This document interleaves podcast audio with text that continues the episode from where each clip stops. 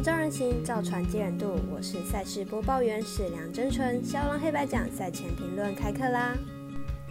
欢迎来到肖郎黑白奖的赛评宇宙。我有赛事分享，你有合法网投吗？胜负是永远的难题，比赛不到最后都有逆转的机会。赛前评论仅供参考，喜欢就跟着走，不喜欢可以反着下。首先来条小道消息，许多客人都抱怨微微是不是对于美国职篮 NBA 不熟悉，所以开盘速度才会特别的慢，让育彩店小二独守空闺。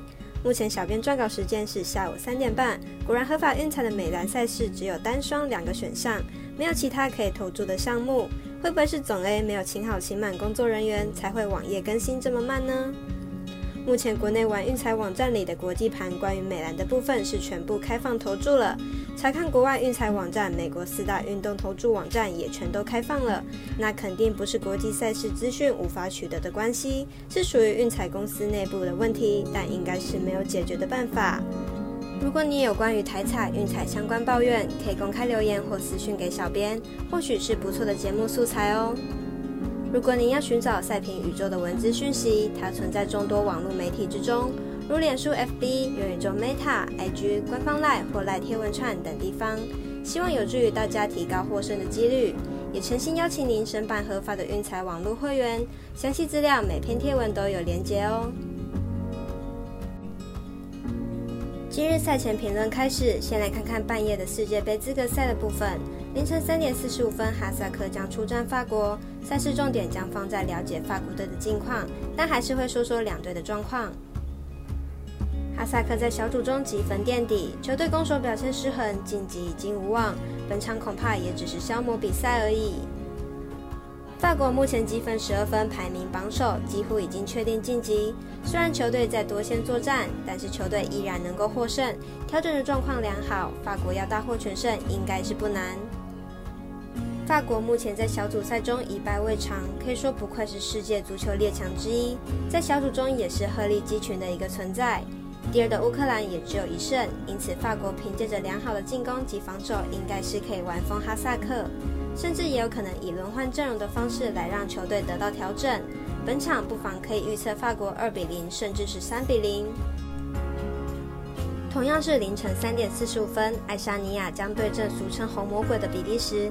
赛事重点也是在了解比利时的近况，但同样也对两队做简单的分析。爱沙尼亚在小组赛中排名第四，球队积分只有四分，已经无望晋级。球队战役上应该不会太大。比利时目前高居小组赛榜首，目前十六积分领先身后的捷克、威尔斯五分。不过近期球队阵容因为伤兵及多名好手缺席，球队表现并不理想，近两场赛事都无法取得胜利，防守端表现并不稳固。比利时目前急需一场胜利提升士气，虽然球队在小组赛中依然领先，不过球队还是需要调整一下。面对弱旅的爱沙尼亚，无疑是必须取得一场大胜，且球队本身实力也比爱沙尼亚高出不少。分析师福布学霸看好比利时大胜，总分大于三点五分。最后，虽然目前微微美兰都还没开出盘口，但对于明日单场加场中的灰狼做客快艇的比赛，且听我细细讲解。灰狼在今天对上湖人的比赛终止六连败，且因为早早拉开比数，所以主力球员上场时间大约在三十分钟而已。明日在相同场地进行比赛，体力应该不是太大的问题。